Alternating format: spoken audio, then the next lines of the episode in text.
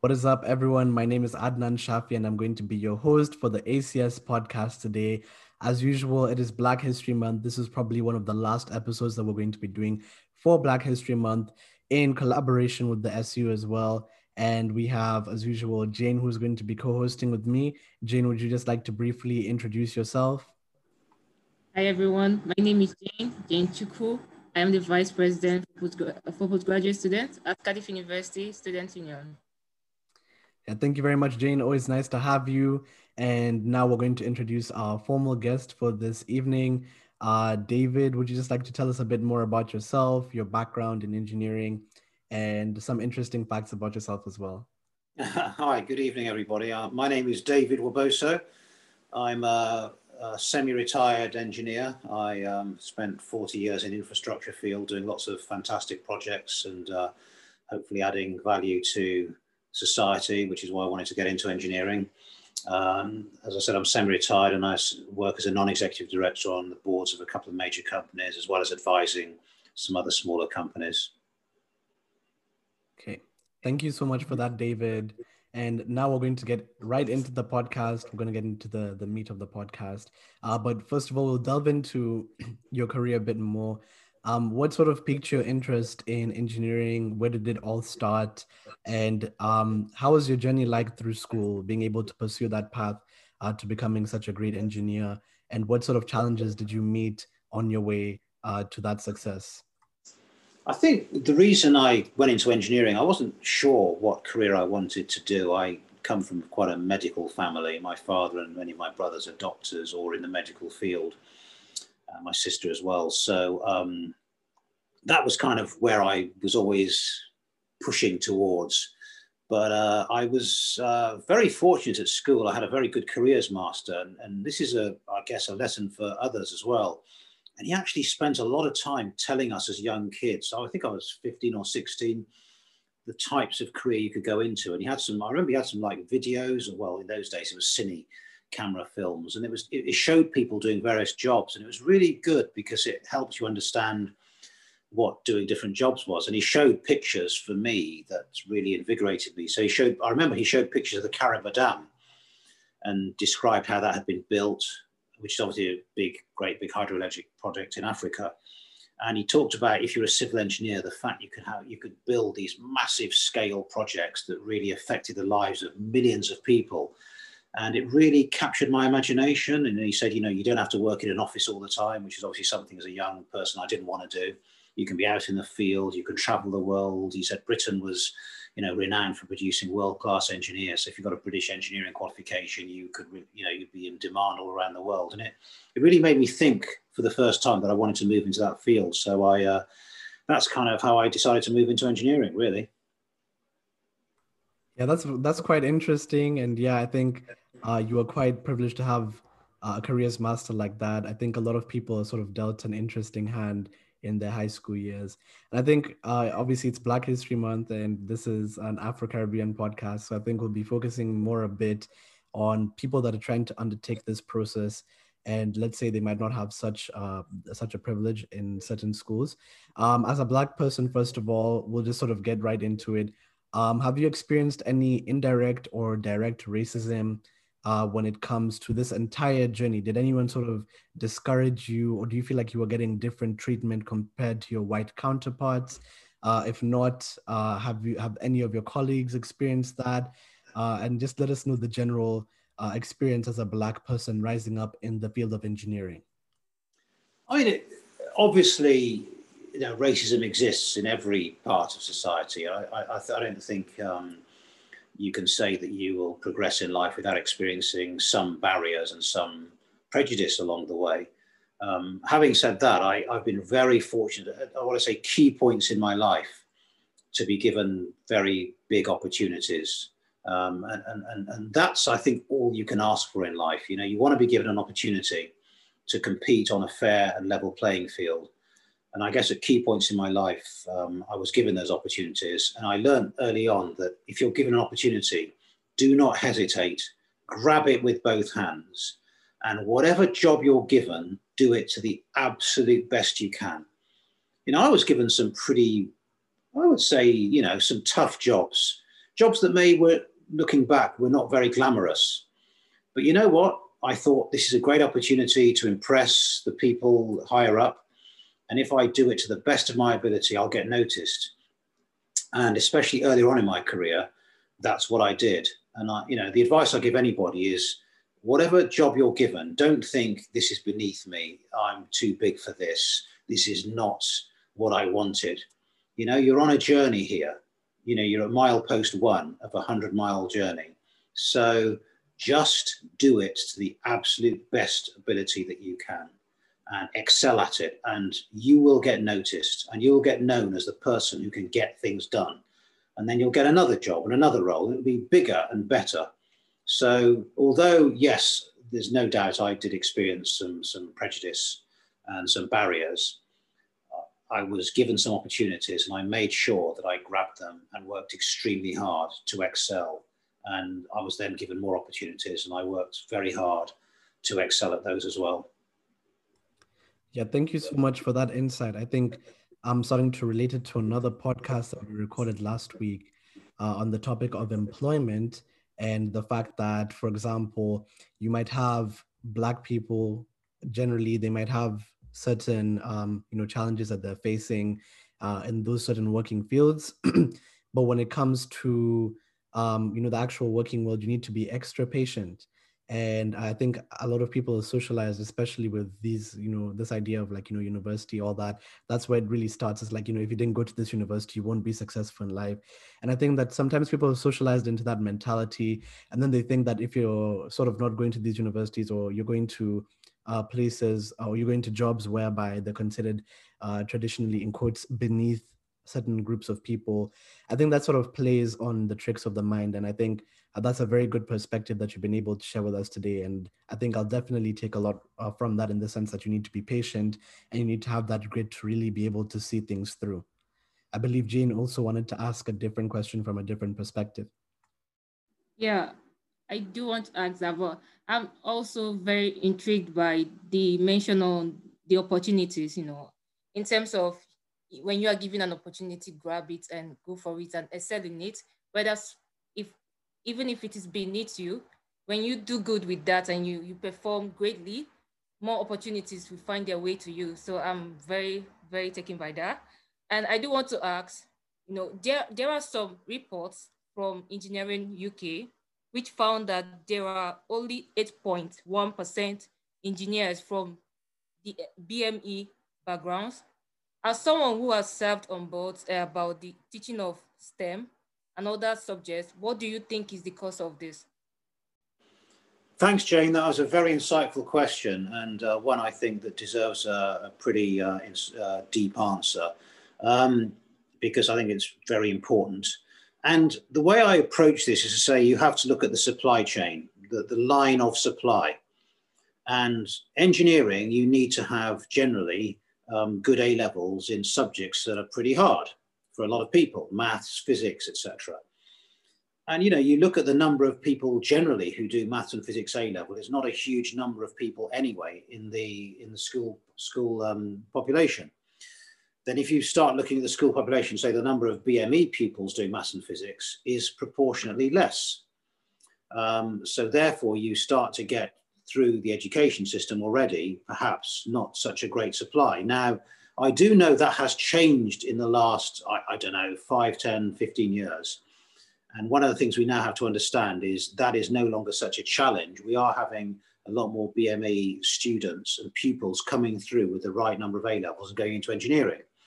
Then you look at the next stage of the supply chain and say, will those people who do engineering degrees or who want to get into engineering, will they get the good engineering first jobs? What you know, my mile, my first milepost, if you like. And that's where you have to start saying, is there a fair recruitment process? Are the best jobs going to the BME students who come out of universities and colleges with good degrees? And uh, then you go to the next stage and say, are the people who get onto the first career ladders, the first five years, are they being retained in the industry? You know, and there's a retention challenge. And then you go through middle career and are saying, are people who apply for uh, promotions in the middle ranks getting the top jobs? So you have to look at the whole supply chain from left to right. And then you have to start dissecting it and saying at what point um, are people falling off that journey? And I think that's where there's now a lot of focus being given by uh, employers and organizations to say, we need to look harder at our processes for recruitment and promotion to make sure that we give the right opportunities, back to my earlier answer, the right opportunities to people from all backgrounds. And I think that's a discussion that I, I feel has really moved forward in the last couple of years. Um, so I think there's no doubt that historically, and you know, speaking from my experience, historically, there weren't always the opportunities for people to progress.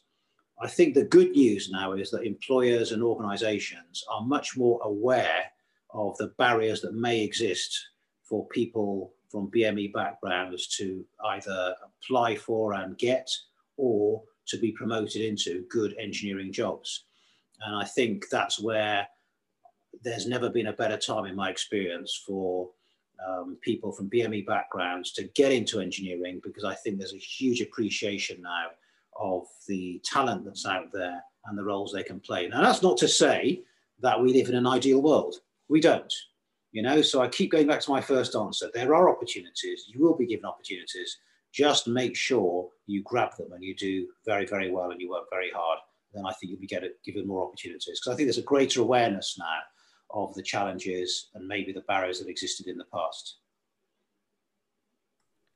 Yeah, thank you so much for that answer. And I think the fact that you mentioned the supply chain really puts things into perspective that there's going to be challenges at every single stage in your journey. And I think um, when we talked with Professor Emmanuel about the employment in the labor market, you see a lot of different issues whereby, for example, your job, I mean, your your manager might be afraid to give you certain pieces of feedback because they're afraid of, you know, being called racist, for example. And I imagine if, for example, that's happened in a couple of weeks, and then from weeks it becomes months, and then becomes years. The amount of feedback that you've missed out on is the amount of growth that you've also missed out on, and also relating it to the amount of people that are sort of getting these degrees. I think it comes from two main areas. When someone has that degree and they're just about to apply for a job, uh, Professor Emmanuel told us, uh, told us about this idea of ethnic penalty, where, for example, you might actually have a degree, but because of the recruitment process, whereby it's not necessarily a blind application, you might find that someone actually isn't picking you, even though you might have the same qualifications as, let's say, a white counterpart, and you might not exactly get that job. And I think I'm going to just mention one more point and it lead me to my next question, I think, quite smoothly. Um, this idea that I think through the media, through the way history is taught, I think young children, especially from the BAME backgrounds, are going into schools and they're being raised in these sort of situations whereby they don't have enough black and um, yeah BAME models essentially, especially black people, right? You don't essentially have a lot of black role models in this field that are being taught about, right? Although there's an abundance of them even in the past, right? If you look at hidden figures, you know, they were sending people to the moon, doing like, you know, very, very difficult calculations to be able to make that moon mission happen. We have so many different Black inventors that are out there that we could go on and on about. But obviously, what we see is that in the school system, a lot of these uh, students are not really being exposed to all of these different ideals, all these different people. And I feel like what that actually does subconsciously is it subconsciously discourages black students uh, from being willing to first of all even take these a level courses to be to even think that they can uh, be able to take up the challenge of this obviously difficult degree and i think actually what i've heard by some from some of my friends that were living in the us is that um, sometimes the teachers were reinforcing this where subconsciously they'd be like oh no i don't think you should do engineering. You'd be more suited for this career even though let's say that's their passion right? So this sort of leads me to my next question. Uh, you've obviously done a lot of advising on stem boards you know how to teach stem uh, especially to multicultural groups of students. So in what ways do you think we can actually better the educational system and put role models from specific uh, let's say specific groups of people so that young people can be inspired to you know enter these roles of you know engineering etc what what more can be done in the educational system to allow every single young person who has an interest in engineering to feel like they can actually do it? I think a lot has been done, and I, you know, I, I'm always a believer in half full rather than half empty, and I want to celebrate and praise the work that has been done, um, and no doubt there's more to fill the glass. But I think there's a lot now of uh, awareness in schools, as you talked about, Adnan. There's a lot of awareness in schools that they need to provide and show role models across the spectrum, you know, and, and, and show people of all backgrounds that they can get on. So I, am I'm, I'm sensing a lot of awareness now in the education sector that, you know, rather than pushing kids into certain kinds of roles, they need to say to them, you, you can be, you can be the prime minister. You know, you can become a secretary of state, you can become a doctor, a lawyer, an engineer, an accountant you know, or it's quite okay if you want to go and actually, you know, be an electrician or a roof tiler. You know, these are all noble things to do. I'm not saying everybody has to be pushed into becoming, you know, a, rocket scientist, but I think that they, they, there's a greater awareness now that kids need to be given the opportunity to reach the top. And I do think you're right that um, the um, the role models that are out there who have you know, because there are not, they're not, there are still not as many as there should be, because you know we have a historical imbalance. And I think you're quite right that the role models who are out there should be, um, you know, made more visible in the education system so that they can be pointed out to kids to say, look, you know, this is the kind of thing you can be. It is possible. And that's that's the greatest thing. It shows that it is possible to make it to the top. You know, so people like Lewis Hamilton in, in motor racing, you know, just by being there, he has made a massive statement. He doesn't have to say anything. He doesn't have to say anything just by being there. You know, Tiger Woods in golf, just by being there. So I think, you know, this, this awareness of the kinds of um, success that you can achieve if you are talented and you work hard, because, you know, those people would not have made it. They hadn't really dedicated their lives to their their sport or their profession. I think that awareness that you can point out these role models and just by pointing them out to kids, it, it just it, it lifts them up. It lifts them up to say, wow, it is possible to break into areas that perhaps I hadn't thought I could break into, and I can reach the top. But I, you know, I would just again go back to my earlier message. I think you've got to tell the, the young kids though that it takes hard work. You know, it, these people have have literally dedicated their lives to becoming the top of their chosen professions. And it's not just, you know, you get in a car and you point in the right direction and press the accelerator, or you pick up a golf club, or in the case of professions, or you just, you know, you walk into a, a hospital, say, I want to be a consultant, you know, or you walk into an engineering organization, say, I want to be a director. It takes decades of applied work and as well as your talent. You know, you have to have the innate ability. You've got to couple that with the ability to work hard and just keep going and keep going. And I think there's never been a better time to get into these big organizations or these professions because it is possible to reach the top. There's more and more examples now of people who have reached the top of these professions, you know, from different backgrounds. So I think it's, it's, it's you know, it's, I think there's, it's an optimistic time in my view. Yeah, wonderful answer. Jane, would you like to add anything?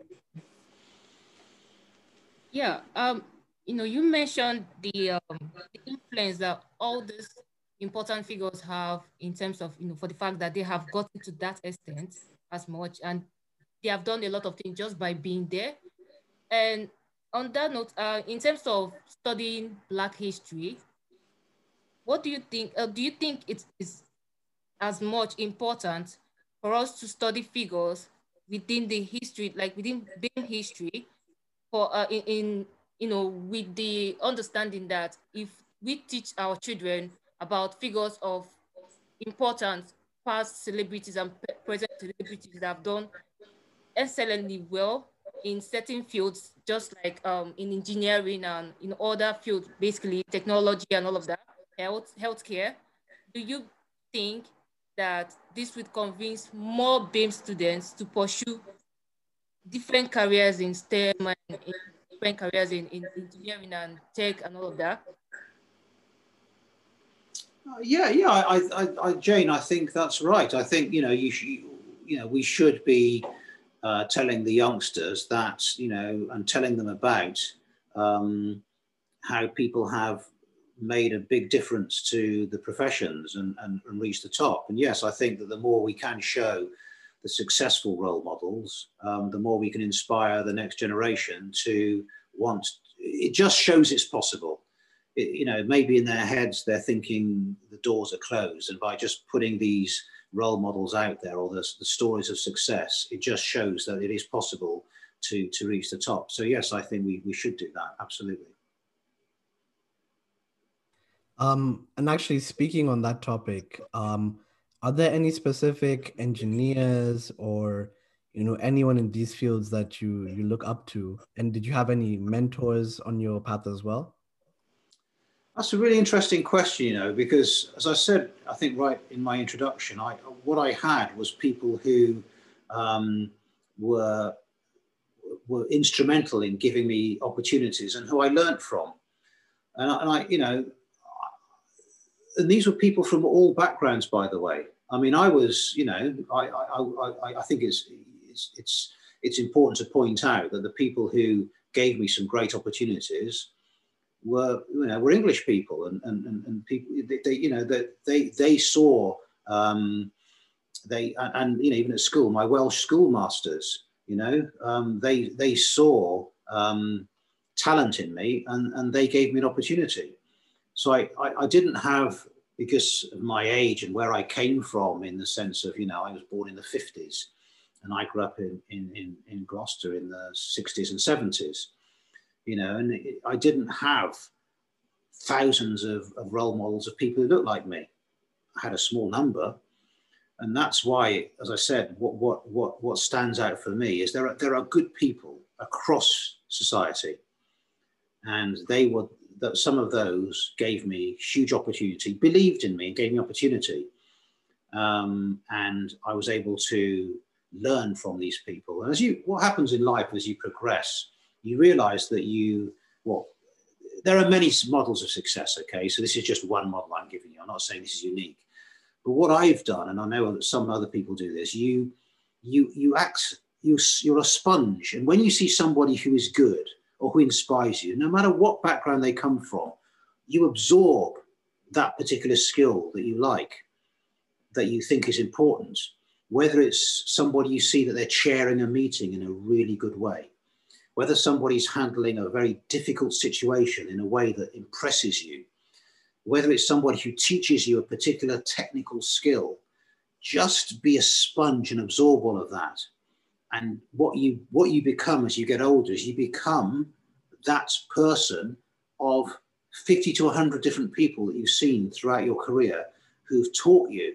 So you find yourself in 10 or 15 years time in a very difficult situation maybe with a contractual dispute maybe it's a meeting that you're chairing and people are not behaving themselves properly or they're screaming at each other or whether it's a particular engineering problem that you think, how would I solve this? And you find yourself drawing on those experiences that you've learned from in the past.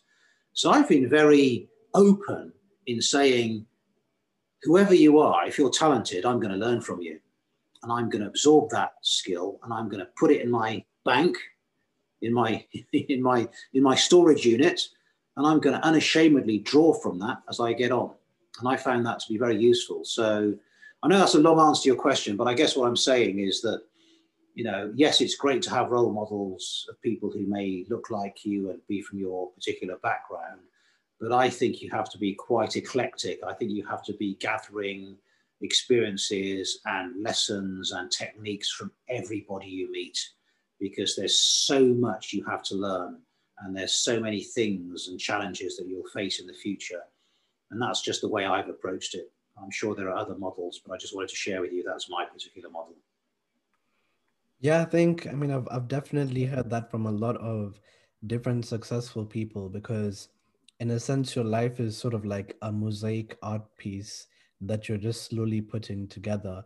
And I think that a lot of people, when they think that, for example, um, one door of opportunities shut, they somehow think that the other ones also close along with them but I think that there's a lot of wisdom in getting experience from any field that you can, even though, let's say, for example, you applied to your first engineering job and you didn't get it, and you have to work as a, a barista at uh, Starbucks for the next year, you never know that you could actually learn certain skills and maybe you could become a manager in the future, and your interactions with your Starbucks manager could actually allow you uh, to to get a different perspective on what being a manager is like. So I definitely that's a view that I really like to uh, like sort of hit home with the viewers, and I think it's something I'm trying to apply to my life uh, as well. And I think um, what I'm going to ask now, I think, is more related to what you mentioned about the fact that obviously you grew up in the 60s and you you sort of had a situation whereby you had very few uh, role models that looked like you. And i think um, it sort of speaks to the current reality today. For example it explains that statistic that we looked at from engineering uk where there's only around 8.1% of the engineers that are from the BAME community. And I think that as time goes on, of course, we're starting to see a few landmarks being hit where you find, let's say, the first Black uh, leader of this faculty in a certain, uh, you know, a well-known university leading uh, a sort of, um, let's say, a research project uh, on engineering, or you'll have, let's say, uh, the first Black, um, you know, engineered to be published in a specific journal and I think that that's sort of something that we're starting to see more and more often. So, what happens, I think, from my experience, is that people go onto platforms like LinkedIn, or people just mention it and they say, This is the first Black person to do this. And I see a lot of people, um, specifically white people, that have obviously established themselves in these fields that sort of I'd say gaslight this sort of celebration, right? Uh, when you see, I mean, my, my question, I guess, would be um, when you see black people enter these fields and they're making these landmark movements like i believe in the us one woman just posted recently that she's one of the 3% of the architects that happen to be black in a certain city. Um, so do you think that these things should be celebrated? And what is your response to the people who tried to play the oh don't play everything about race card what's your opinion on that? My opinion is you're trying to get me to trouble aren't you that's the idea is not to. no, I listen. Listen, I mean, I think you have to be you have to be sensitive in the way that you celebrate, um, and of course we should celebrate. But I go back to something I said earlier on, which is, you know what? Just by doing well and being there, you're making a statement anyway. And sometimes you don't have to broadcast it and jump up and down. It's not like people won't notice you know, and and you know, I'm not to be I mean, speak personally, I'm not a huge user of social media anyway. Um, that's probably to do with my age, but uh, I, you know, if we go back to the kids in schools and stuff, what's important to them as a role model is to see people in positions of influence or authority or you know power or people who've been successful. That's the main thing you know? And and whether some of the big names i've mentioned but you know across the professions I'm not sure that they will necessarily um, make more of a difference and an influence to the, the role modeling by constantly broadcasting on social media that they are the first this and the first that. I think they will get their message by being there and being visible to be there. Um, now, that doesn't mean when there's a huge success and a huge milestone, it shouldn't be celebrated. But I'm just saying that I think there needs to be a balance and some sensitivity around, you know, don't don't over celebrate every single thing, but obviously celebrate the things that matter. But I guess I'm, you know, everybody's different, so it's not for me to set out what people should or shouldn't do. I don't think that's my, you know, why should I tell people that? I guess my my opinion, though, is that just by being successful, you will make a statement and that's often enough. Yeah, I think that's a powerful answer because I think in these times of polarization, balance is probably the answer to a lot of different uh, different things. And I think obviously now I think race is playing into a lot. Uh, I mean, a lot of different decisions that are taking, uh, you know, place not in, only in the political sphere but in the sphere of business. We're seeing it in uh, all different kinds of spheres. So I'm I'm definitely sympathetic to the view that you hold. I think uh, what I would try to say though is uh, in response to the people who do make those statements is to also sort of have some sort of understanding. I think most people think that there's been equal opportunity afforded over time. But I'm sure you can attest to that. There's a reason, for example, why there'll be a shortage of um, engineers in a certain field, for example, because they haven't really been given this, like, you know, same level of opportunity compared to other different people. So understanding, for example, why that means a lot to a community can actually really go uh, a really long way in terms of building community and realizing that, yeah, this is just proof that, for example, we have things that are actually working in society. We're getting more equality of opportunity. We don't necessarily mean that we want uh, you know, proportionate amounts of jobs depending on the population. But we just want to see that idea of this equality of opportunity and everyone is getting accepted regardless of any of their background. So, I mean, Jane, did you want to add anything to, to what we've just discussed? Well, I think you've hit the nail on the head. I mean, I think it's absolutely right that if, if, if, if there are, um, as you say, if there are sort of some big gaps in representation and people from a certain community have, have, have succeeded and done well in, in, in maybe being the first of a, you know, of this profession or that profession, absolutely, then that should be celebrated. But I think the context, as you said, is very important. And I think the way you celebrate it is in that context. You know, and I, I, I think you're right that there has to be some sensitivity and balance in this, because what you don't want to do is is is over celebrate and therefore, you know, turn off people you know, this it should be about success and celebration. It shouldn't be about anything negative. So I think the context in which it's celebrated should be explained. You know, um, but I, you know, you, you've probably said it better than I could. Yeah. Um. You know, on, on the aspect of celebrating your successes as much, um, just add something. You know, not apart from not everyone being you know, given the same opportunities, really, almost like individually I just believe that when people over celebrate their success, it's it's it might be from you know a point of they have had like a lot of failures in something. And this is one success that you know this is one thing that they finally succeeded in. So it, it kind of beats against them maintaining that balance as much. So they tend to just overdo it. But it's not they might tend to be sensitive with the whole conversation but you know it just in celebration of this one time that they became successful at this as much. And you you mentioned something about you know um in terms of having ce- celebrities that you know influences um that have like that always you know contribute hugely to our our career and our life as as kids and all of that and that is very correct like very correct because I could remember growing up and having to pay back to bank again as much because it, you know, just seeing someone that looked like me and seeing someone that is within the BAME community being a neurosurgeon and at the same time, um, he was living with a disability that he was dyslexic. And it just, you know, it's kind of made me think on the aspect of if Ben Carson could do this, I think I believe I have no reason not to be able to attain to that point, to, to aspire for something like that as much. So I, I could I could very much relate to that growing up as a kid. So at this point, well, um, one of the things um, at one point in your career, you did some work on the African continent. Now, I want to know what do you think are some of the solutions to the infrastructure gap currently facing being faced in Africa? Yeah, it's a very good question, Jane, and it's a very important question.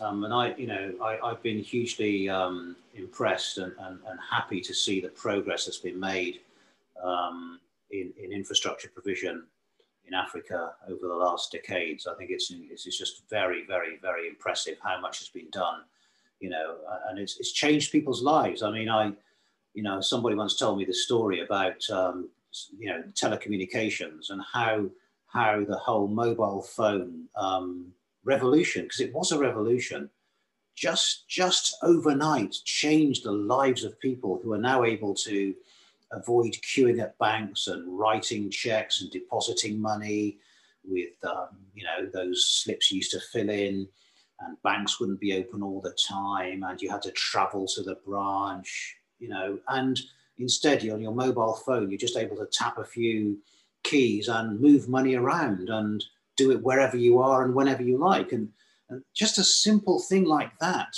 has just revolutionized, revolutionized the lives and the economies of communities. And, and that's a great example of how I think you know, infrastructure, which in that case, provision of, you know, in, you know, telecommunica- telecommunication masts and optical fiber and switching centers um, has just enabled people to, to, to, to leap, leap um, decades of, you know, old-fashioned process. And, and, you know, I think that's happening now in other fields. So, you know, it just shows that provision of infrastructure, I often call it life systems now. You know, it's life systems. You know, basic systems like water, uh, electricity, communication, connectivity, transport links. You know, they, these these infrastructure life systems, how important they are to enable people to live their lives to the fullest and to for economies to to develop. And I think you're going to see a lot more of that now. But as I say, it's it's just been hugely impressive. I think the strides that have been made, and it's uh, it's just made me very happy to see that. Yeah, I think um, just to give it a bit of context, you know, um, after colonialism, one of the the major effects that actually uh, wasn't quite great, I think, was the fact that there was an infrastructure gap in between countries. So what you'd have is that there's a lot of infrastructure in many African countries. You'll find going from the capital city to the coast, and you won't find uh, similar infrastructure going to other countries around or you won't find the same thing for going to other different cities. So I think obviously this is really powerful. And I think when it comes to Af- intra-African trade between African countries, I think that number is down to 2% because of the lack of infrastructure. So definitely, I think it's one of those things that are uh, one of those things that are really important that the African continent really needs to work on in terms of infrastructure. And thank you so much for being able to help out on that Ghana project and the water supply.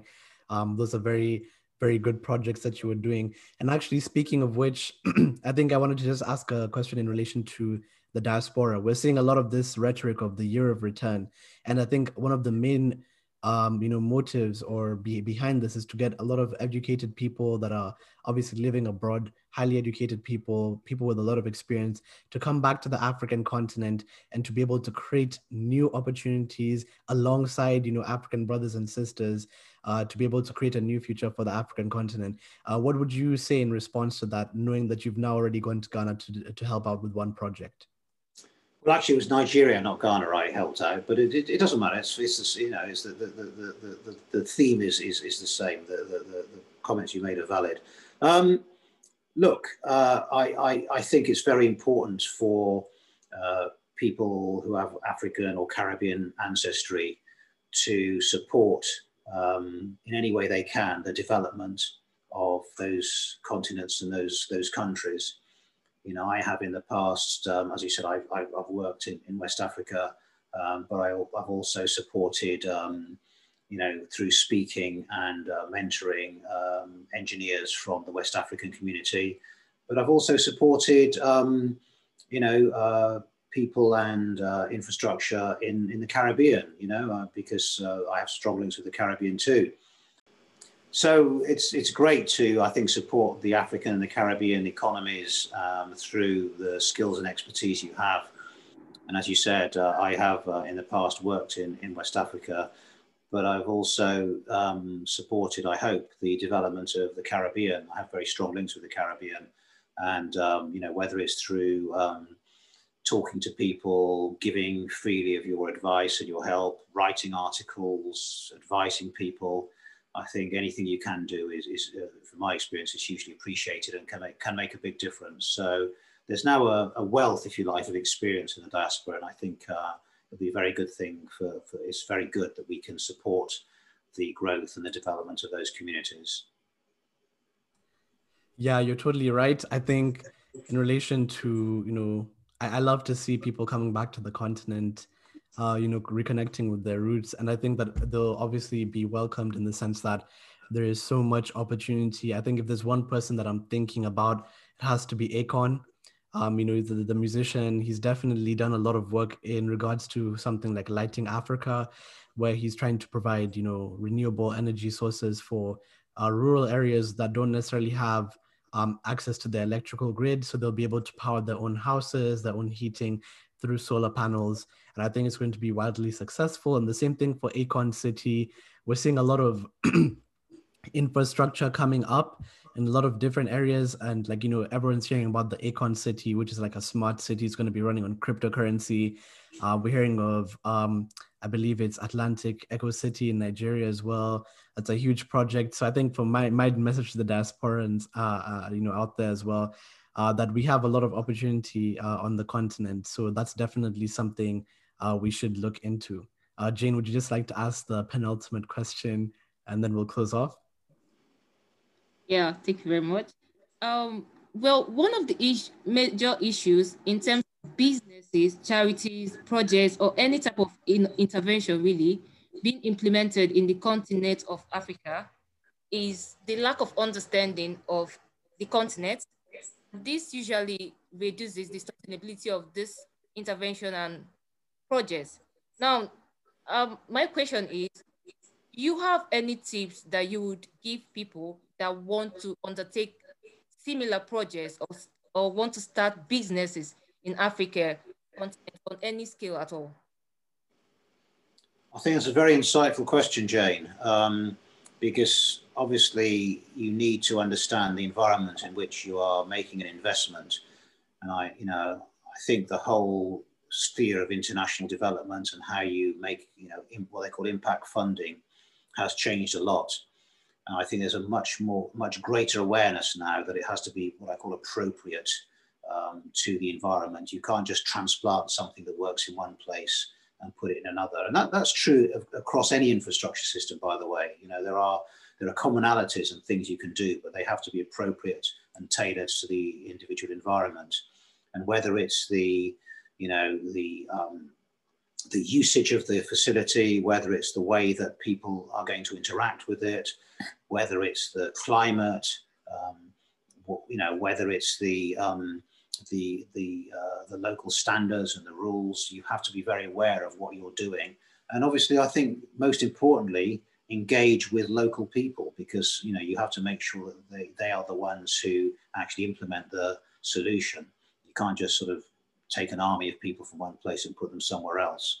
I think you have to be working with the local community to make sure that you get that local um, uh, will willpower and the you know the, the, the acceptance, if you like, of the solution that you're putting in.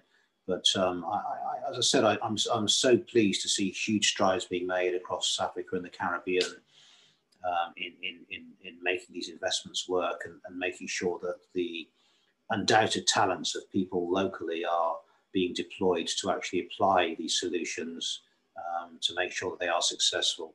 Because you know, history is full of projects that have been turned on, but because you haven't got the local, um, you know, users, if you like, or the local culture to, to take on those systems and to make sure the systems have been tuned in to that, that they don't work as well as they should have done. So I think there's a much greater awareness now that you have to adapt those systems and involve the local communities to make them successful.